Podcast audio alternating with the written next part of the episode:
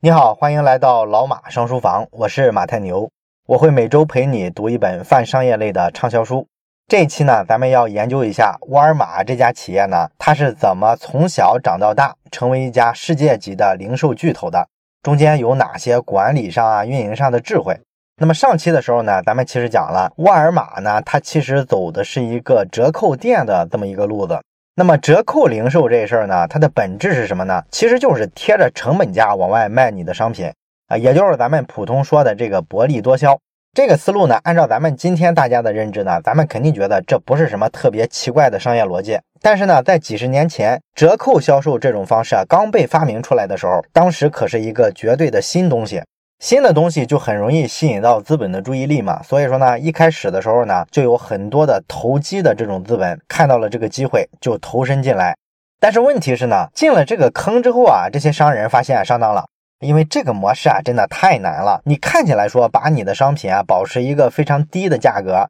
用一个非常低的利润率去博得一个比较大的销量，这个可能是所有商业模式里啊最难的一种。因为你想，你要想维持住这个商业模式。最重要的就是你要控制你的单品利润率啊，把它压得非常非常低。越接近成本价，你肯定就越有销量的优势。但是呢，这里边呢就特别容易出现各种意外。比方说某一年呢，你这个仓库没管好，可能仓库着火了，烧了一批货；或者说呢，吃了一个什么产品质量的官司，赔了一些钱；或者说你这个营销成本没控制好，今年的这个广告预算啊超支了，等等等等吧。出现各种各样的小意外，都会导致你这个产品的这个利润啊，可能就被吃光了。可能你这一年呢就白干了，就亏损了。你像《富甲美国》这本书里呢，沃尔玛的创始人山姆沃尔顿呢，他就讲过，他一开始做这个零售的时候，都是把自己的这个利润的目标啊定在百分之六这个水平。这个呢，在零售业里已经属于非常非常高了。所以你可以想想，今天的这些零售巨头，你觉得他们日子能有多好过？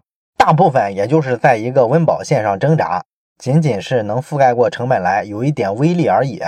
而且说来呢，你要维持这个商业模式，让它长期的能够获利，那就必然需要你这个企业在经营上啊，在这个销售额上啊，必须保持稳定。尤其是说销量上，销量千万不能跌。本来利润就很低了，你如果销量跌了，那还挣什么钱？所以说这就有点像什么呢？就好比说，你看看今天的这些互联网产品啊，各种各样的 APP，流量都非常大吧？如果你这个商业模式完全建构在你的流量之上，那么你就会发现有一个特别痛苦的事儿，就是你流量只能往前涨，不能往下跌。一旦跌下来，你所有的这个商业模式啊就完了。所以说这一行呢，其实是一个非常苦的、非常不好挣钱的一个行当，它绝不是一个挣快钱的好选择。所以说那些为了投机进到这个快销零售行业的这些资本，他们最后呢发现这个玩意儿完全不是他们想的那么挣钱，所以说好多人都撤出去了。啊，有一个数据啊，说到一九七六年的时候，你去统计排名全美国前一百名的这种折扣零售的商家，到了八十年代之后，大概就过了几年的时间，就已经有七十六家被淘汰出去了，已经不存在了。而这消失的七十六家呢，你去追溯一下他们这个创业期，你会发现呢，他们里边每一家，其实在起家的时候啊，都比山姆沃尔顿拥有更多的资本，有更清晰的目标。更重要的是呢，他们都处于一个大市场，人家都在一个一线大城市啊。一线大城市就意味着人家有很好的消费人群啊，也有比较前沿的这个消费观念。而这个沃尔顿呢，咱们之前说过，他呢是在阿肯色州的一个小镇子上，人口呢都不到一万人。他从这个地方开始做一家超市，然后逐渐呢做成了一个零售帝国。他其实是从一开始啊，别人都不看好他，都觉得他就是一个小镇上的一个土鳖，一个乡巴佬。他成功的故事完全是一个屌丝逆袭。所以说呢，你做零售啊，要讲起来他的这个运营的套路的话，你会发现呢，这可跟咱们之前讲的那些互联网企业不一样。因为咱们之前讲啊，只要是互联网领域、科技领域的这些创新呢，它多少的都挺让人开脑洞的啊，一般都是些什么新模式啊、新技术啊。而这个沃尔玛的这个打法呢，其实我们总结起来就是之前咱们节目提过的曾国藩打太平天国的那个打法，就是六个字：结硬债打呆仗。哎，我记得这六个字好像咱们是在讲《穷查理宝典》的时候提过，是吧？就是说这个曾国藩呢，他当年啊奉清朝的这个旨意去打太平天国的时候，他是怎么胜的呢？其实就是用非常非常笨的办法，就是我先守住，哎，我要打你太平天国守的一个城。那么我就先挖各种各样的壕沟，然后呢，壕沟前面呢再加一些篱笆，这样呢，让你这个人马呀冲不过来。完了之后，我就首先能保证我守住。我只要能守住，最起码呢，就保证我立于不败之地。完了之后呢，我就用这个笨办法，不断的挖沟、架篱笆墙，不断的缩小我对这座城的这个包围圈啊。这样呢，包围圈越收越紧，最后呢，这个城里啊又是断水又是断粮的，你想啊，他肯定撑不住是吧？所以说，曾国藩打一座城啊，经常一两年的时间就活活的把你围困死，他是靠这种方式来打仗的。曾国藩打仗从来就不追求咱们说的那些兵家上的那些奇招，什么以少胜多呀、声东击西啊，人家不搞这个。我就用最笨最笨的办法。这个呢，咱们听上去可能觉得也没啥，是吧？但是呢，你像做零售这个行业啊，用的这个招啊，跟这个几乎就一模一样。而沃尔玛呢，它之所以能成功，就是因为它坚持了一些非常非常基本的一些商业上的规则，而且呢，坚持了非常长的时间。在一个很长的周期里面呢，保持对每一个动作的这个执行，保证它不变形，然后靠时间的优势把竞争对手一个一个都淘汰掉。所以说这事儿呢，也特别像咱们之前讲过的巴菲特的这个价值投资。他看到一个企业不错，而且觉得呢，他这个股票其实可以长期持有，因为他这个业务类型呢，是跟咱们人的这些衣食住行之类的这些日常生活啊关联非常紧的。所以说我投这种股票，然后呢，比较长周期的持有。完了之后呢，只要你这个财务上之类的这种技术比较过硬啊，你投的这个公司啊，保证不是一家特别烂的公司，那么你长周期来看一定是挣钱的。而你要是说去追风口投这个科技巨头，科技巨头是三五年就一换，过几年这个技术一迭代一更新，可能就出现颠覆他这家大企业的公司了。所以说投科技类的企业啊不太保险。巴菲特用的这个套路啊，基本上跟沃尔玛呀、跟曾国藩是一个逻辑，对吧？所以呢，我觉得呢，啊，很多这个一流的商业智慧啊，真的就是大智若愚啊，用的都是咱们普通人都觉得太笨太土，我不屑一顾的这种笨办法。那么具体来说，沃尔玛这个公司啊，它是怎么从小做到这么大的呢？它里边的这个运营的思路啊，我今天这一期呢，我从三个方面来讲。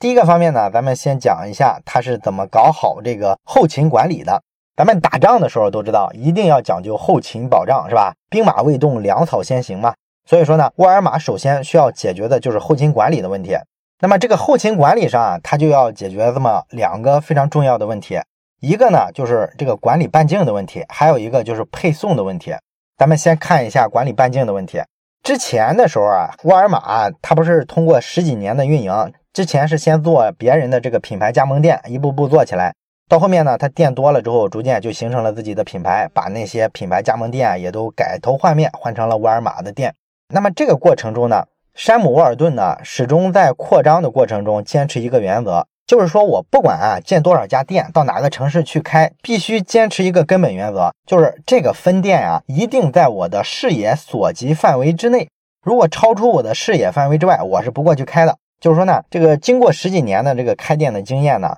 沃尔玛的这个集团呢底下的这些店，每一个扩张的时候都特别的谨慎。谨慎的一个主要标志就是以沃尔顿的这个基本的交通方式能覆盖的范围为一个界限，只在这个界限内扩张。这样说起来呢，大概也就是在沃尔玛的第一家店为圆心，方圆大概几百公里、一千公里这么个范围，不停的去开店。那这个距离呢，基本就是沃尔顿能够开车到的这个距离，或者说他后来不是买了一架飞机嘛？飞机呢，通过几个小时的时间也能到的这么一个距离。为什么要坚持这个距离呢？很简单，就是方便沃尔顿啊，不停的到各个店之间去巡视。他按照他最大的能到的这个距离去扩张店面。因为你商业的边界能扩展到哪儿，其实取决于什么呢？取决于你这个信息管理能力。因为你要了解每一家分店的基本情况嘛。所以说，这实际上是一个信息搜集、分析、处理的问题。如果你一家分店隔着你这个总部啊，特别特别远。那实际上你就没法管，因为你一年到头可能就到这个店一次半次的，你没法非常准确的掌握它的基础信息啊。因为那个年代五六十年代，当时不像现在啊可以上网什么的，那时候可能连电话都不是很普及，就得靠基础的交通工具，开个汽车啊开过去，你这样才能掌握足够的信息。所以说这个效率就特别低了，这就限制了你扩张的这个幅度和速度。而做零售呢，这个信息又是非常重要的，你必须要了解每一家分店里啊，现在有多少商品，然后哪些商品卖得好，哪些卖得不好，哪些商品呢该补充新的货物了，哪些看上去啊卖不太动，应该减价促销处理掉，或者说直接下架。那么用专业的术语来说，这其实是在干嘛？这就是在控制你的存货周转率。啊。这个存货周转率呢是一个公式啊，它的意思呢就是说你这个销售的商品啊比上你存货的这个数量，这样出来的一个比值叫做存货周转率。那么你从这个公式上也能看出来，这个数字之所以关键，就是因为呢，他说出了这个零售行业要提高效率的一个关键，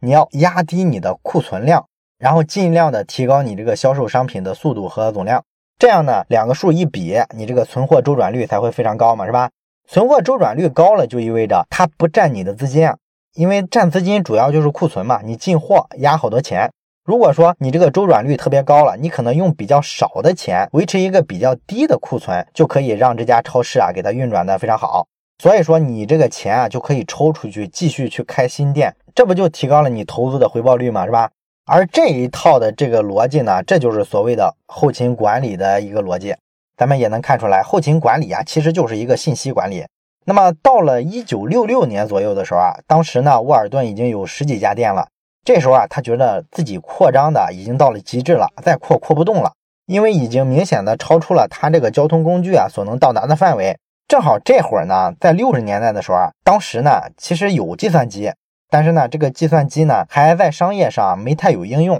而这个沃尔顿呢，他就根据一下偶然的机会吧，反正就阴错阳差的接触了这个东西，所以呢他后来花了大量的时间去研究这个计算机，去学习，然后把这个信息呢输入到计算机里。后来呢，每一个店的信息呢，他都给他电子化、信息化，这样呢，他算是在零售行业啊最早的开始做这些信息处理系统。完了之后呢，他靠这个，他发现，哎，我以后可以不用亲自到这些分店，就能把这个信息呢让他汇总上来，只要定期让他们汇报一下就完了呗。靠数字去管理，我这个人呢就不需要说跑过去按照自己的经验给他们指手画脚、指点一下，所以说这个效率就提高了。虽然说咱们今天讲这个，你觉得这有啥？这不就是用了一个新技术吗？但是在当时的这个技术环境底下，这其实是一个非常棒的创新。而且说来呢，这个东西啊，其实对后市的整个零售业啊影响非常大。咱们知道，做一家小超市，你都要装一个小软件，叫做进销系统，是吧？进货呀、销货啊，里边都有这个各种各样的数据的计算，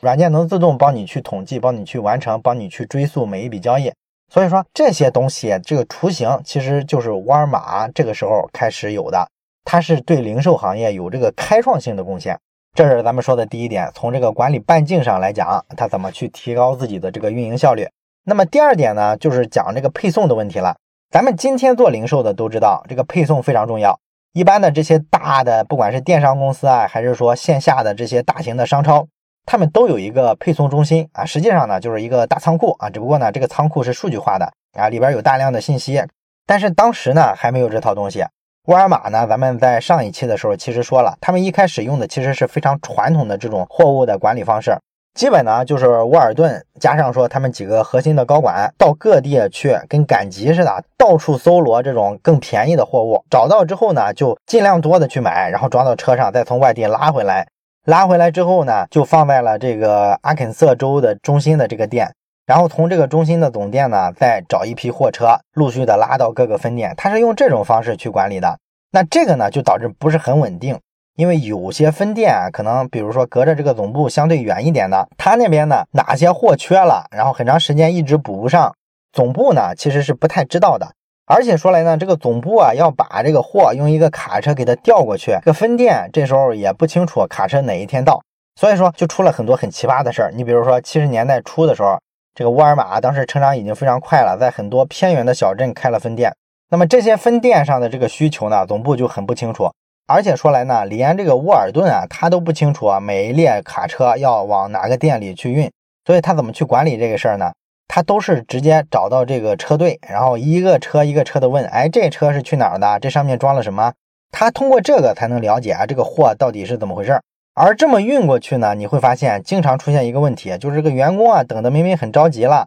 所以他们就提要求说，能不能啊，你这个卡车啊，别说总部给我们往这运了，这样吧，你给我们这个店里啊配一辆卡车，完了呢，我们需要什么货啊，我们就把这卡车啊给他派到总部去，让他去拉。这样我们不就有自主权了吗？我们要是这么被动的等你总部发车，我太痛苦了。所以说呢，大家都这么提，沃尔顿呢肯定不同意，他觉得这么多店，你要都买一辆车的话，那成本太高了。所以他用的解决方案呢，就是加了几辆车，让这车队的车啊更多一点，这样呢运过去的这个频次啊会相对高一些。但是呢，他把这个车子啊买了之后呢，他就发现经常去仓库的时候，发现这个仓库的人啊，经常把这个车藏起来。为什么藏起来？因为这些车没有充分的利用起来，有些车是闲置的，所以他就特别想解决这个配送的问题。后来呢，他也是通过学习其他的这个竞争对手，了解了哦，人家这个比较大的这种百货公司，人家都有一个配送中心，所以他就把这个学来了，用到了这个零售上。他自己呢也建了一个配送中心，把所有的货呢采购来之后啊，放在配送中心，完了之后呢，再通过这个车辆啊，把这个货呢给它运到各个分店去。这样呢，它有了一个稳定的系统。这个配送中心呢，后来又结合着咱们之前说实现的这个信息化的这个手段啊，用了计算机，然后它就能精准的对各个店哪些货需要补充，哪些货卖的比较快，就有了一个比较清晰的一个认知。所以说呢，这个配送中心啊，其实就是货物的一个集散地。啊，也是一个信息处理中心，这个呢对现代的零售业啊启发是非常大的。解决了这个后勤保障跟配送的问题之后呢，沃尔玛才出现了一个在扩张到十几家店之后，再次突破了天花板，迅速的扩张到更多、范围更广的这么一个阶段。它涨得有多快呢？一九六八年的时候啊，有十三家沃尔玛超市，到一九六九年的时候，一年它就涨了五家超市。所以说这个问题啊，就一下解决了。这是咱们今天要讲的这个第一部分，解决你这个后勤管理的问题。第二部分，沃尔玛成功的经验呢，就是要尽量去打地面战争。跟这个沃尔玛当时一块竞争的这个零售企业呢，咱们前面讲了，他们开店的时候啊，首先会选择大城市。实在要往下下沉的时候，要到小地方开店的时候，他们也有一个最低的指标。这个最低的指标呢，就是说人口啊必须多于五万人，再小的这些小乡镇我们就不过去了。而这个沃尔玛呢，基本上是反其道而行之的，哪怕一个小镇子上人口连五千人都不到，他都可以过去开一个店。所以说呢，后来啊，很多人马后炮的总结这个沃尔玛成功的经验的时候，都说哦，他们是靠赶在所有人之前进入这些小城镇这么成功的，或者用咱们中国人更熟悉的一句话来说，他走的是农村包围城市的路线。这个路线呢，咱们都知道，像今天的企业的话，像拼多多就是一个典型的也走的这个路线，是吧？拼多多走的是这个消费下沉，所以说呢，它只用两年半的时间就上市，而且上市呢还两百多亿美金的市值。当然了，你说它山寨，它卖假货，这个东西呢确实不可否认。但是从商业思维上来说，他们确实做了一种创新。因为传统的电商啊都是自上而下的，先打大城市，大城市的这个互联网人口的基数大呀，而且消费习惯成熟啊，所以你占领了一线城市，然后再扩展到二线城市、三线城市，这个逻辑是很顺畅的。而拼多多呢，上来打的就是四五六线城市，所以说呢，它是从底部往上打，这个策略呢，跟当年的沃尔玛就非常像。而且呢，可能大伙儿不太相信哈，这个沃尔玛跟拼多多还有一点比较像，就是当年的时候啊，这个沃尔玛卖的这个东西啊，确实是非常便宜。但是呢，其实那会儿啊，他们的这个质量也不咋地，很多人呢也对他们这个产品啊非常看不上。当然了，它跟拼多多还不太一样啊，人家是处于一个特殊的历史时期。那个历史时期呢，是战后嘛，五六十年代。战后之后百废待兴啊，美国人呢，当时这个日子啊，也没有后来那么阔绰。那个时候呢，一个东西啊，你能不能买到，其实比它的品质好不好要更重要。所以说，他们为什么靠这个低价营销能够占领市场呢？道理就在这儿。所以说，对于沃尔玛来说，当时啊，他们这个产品质量不是特别好，不算个特别严重的问题。另外呢，就是后来的时候，沃尔玛也意识到这个问题，产品质量肯定要常抓不懈嘛，你不能让人感觉你是个卖残次品的地方。所以说呢，后来呢，他们在产品质量上又把这个短板给补上了，这才有后来咱们对于沃尔玛的这个口碑非常好的这么一个感觉。所以说呢，对比沃尔玛的话，如果咱们看一下拼多多这个企业的话，其实我觉得没有必要把它一棍子打死。产品质量问题毕竟是个暂时的东西嘛，大家都提出来了，我相信这家公司啊，它只要有追求，它不可能不重视吧。他只要重视了，想去解决了，办法总比问题多嘛。所以说，我们不能用静态的眼光去看这家公司。我认为呢，如果说拼多多啊能够解决质量问题，那么它其实就能变成一家兼具经济效益和社会效益的公司，因为它真正的解决了社会问题嘛。它让这些消费能力非常低的，而且不在主流的互联网产品服务范围之内的这些用户得到了服务，这肯定是一件对社会贡献挺大的事儿嘛。当然，这个扯远了啊。还是按照咱们前面讲过的那个管理半径的这个说法，你做这个农村包围城市呢，你就必然有这个管理半径的问题，太远了肯定管理不到。所以说呢，一开始啊，沃尔玛在扩张的时候坚持一个什么样的原则呢？就是说每家分店啊，距离这个配送中心啊，必须不能超过一天的车程。这个车程指的是汽车哈。这样呢，就决定了一件什么事儿呢？就是沃尔玛的这个扩张方式啊，其实就被确定下来了。什么方式呢？就是地毯式的扩张，一个县接着一个县，一个乡镇接着一个乡镇，占领了一个地儿之后，然后往它的周边地区去渗透。那这个策略有什么好处呢？第一个好处就是它便于控制啊，因为你这个距离配送中心非常近嘛，所以说呢，我也好巡查，我也好掌握你这个卖的什么情况。而如果说咱们正常的按这种商业逻辑，你像在中国吧，你做生意一般是怎么做呢？可能你创业的地方在北京，你首先往哪扩张呢？往上海、深圳、广州，先往其他一线城市扩张。在几个一线城市都站稳脚跟之后呢，很快往一些核心的二线城市扩张，什么杭州啊、厦门啊、成都啊，然后才是三线、四线，是吧？这个扩张方式有啥问题呢？就是你每一个点其实隔着特别远，这样你要做一些统一的调度啊、管理的时候，你发现总是因为这个地理位置的原因，导致呢效率不是特别高。而像沃尔玛呢，它采取的这种地毯式的渗透的这种战略呢，在这个物流配送啊，在相互之间的这个支持照应上就非常方便。总部呢，对这些分店的这个控制力啊，也就特别强。那除了这个好处之外，还有一个更大的好处是什么呢？就是这样可以省下一大笔广告费。这个店呢，首先在一家小城市开了，完了之后呢，运营了一段时间非常成功，这个时候呢，就会产生口碑，口碑嘛会口口相传。那么口口相传的这种口碑呢，它有一个限制，它没法说从这个广州瞬间传到北京去啊，这个有点难呀。更可能的是先从广州传到深圳或者更近的地方啊，类似这样。所以说沃尔玛在一个地方成功了，其实跟它相邻的隔壁的地方就很快呢获得了一些用户的口碑。所以说，当你这个新店迁过去的时候啊，就顺理成章了。你过去之后啊，还有群众基础。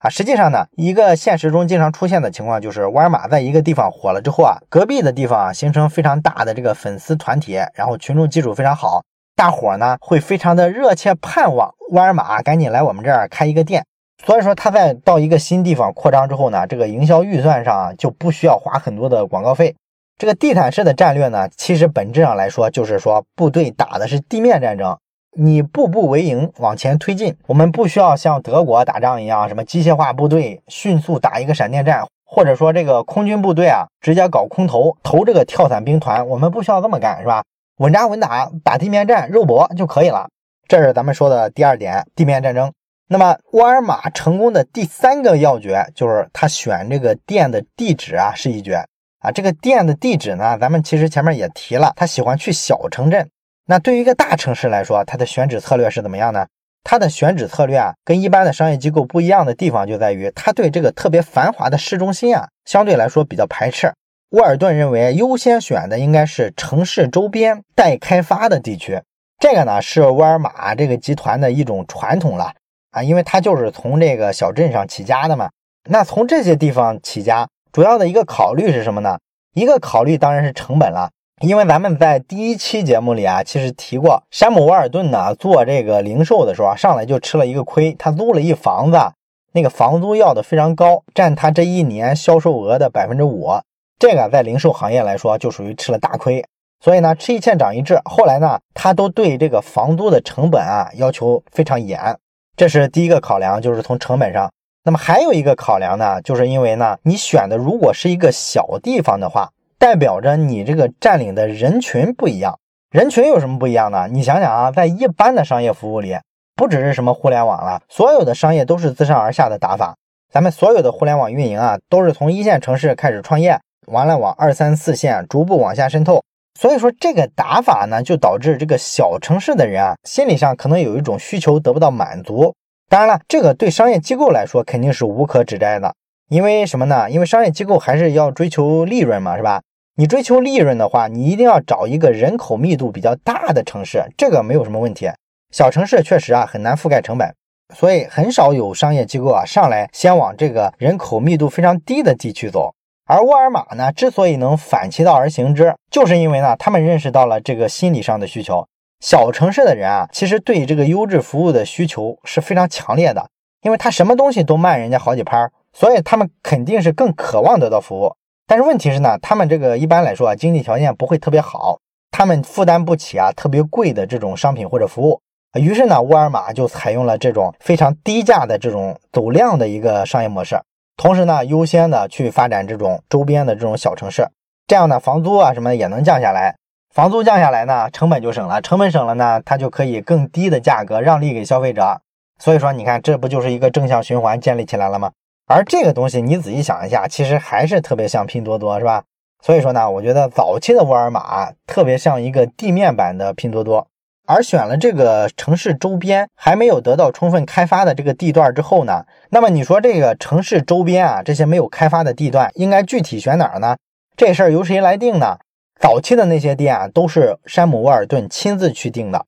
而且呢，他特别有意思啊，他选一个新店的这个店址的时候啊，他一般都是开着他之前买的那个飞机。然后在空中啊，通过俯瞰的办法去看一下这个地址啊，到底是不是合适。他在高空中看这个地址的时候呢，首先就能获得一个宏观上的感知啊，因为一般人哪有这个视角是吧？他从空中看这个地方呢，就能看出来周围啊这个交通的流量的流向是去哪儿啊，然后这个城市发展的趋势到底是往哪儿走啊，人口是往哪边集中啊，这些东西啊，其实都能通过肉眼基本上能观察个大概。而且呢，这个沃尔顿啊，他在空中啊，比如说他看到一块地儿，他觉得这儿不错，可以开一家超市。他这时候会怎么办呢？他直接把这飞机啊给它降落下去，就降到这块地儿上。那么他把这个飞机降下去之后呢，他就直接去找人家这块地皮的主人，直接问他多少钱愿意租给我。他这个谈生意的方式啊非常逗，他对一个店的选址啊，基本上是在天上的时候就决定了，然后到地下去是执行。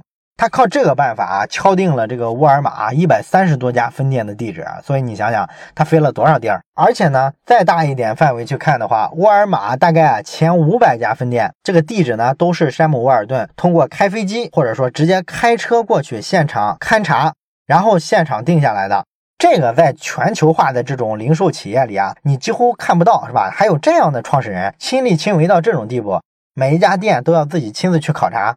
当然了，你可能会问啊，这个沃尔顿啊，要是管这些事情管得这么细的话，这不就是一个亲力亲为的那种管理者吗？凡事事必躬亲，那这不就是咱们中国人说的像诸葛亮这种角色吗？那这种角色好是好，你回头自己退休了或者不干了之后，那这个企业还能正常运行吗？是不是肯定会出问题啊？有点过分集权了。所以呢，就有些媒体呢，当时就批评他说：“你这个事儿啊，老是这么亲力亲为，你的这个时间啊、精力啊，早晚要跟不上。所以说，你这个十家八家店还行，你要是再扩张啊，你肯定不能这么干。你到时候呢，就该去设立一个管理层，让这个管理层啊去完成这些事儿。但是很邪门的就是呢，人家这个店一直就是按这种传统的方式啊选址定下来的，根本就没有出现大家在理想的情况下想的那种企业大了就一定会发生各种各样的管理的变化。”啊，大家都觉得你管的这么细，这么简单的事儿还亲力亲为，不像一个正常企业的样子。山姆沃尔顿在书里有一个解释，他说呢，其实呢，像选址之类的这种事儿，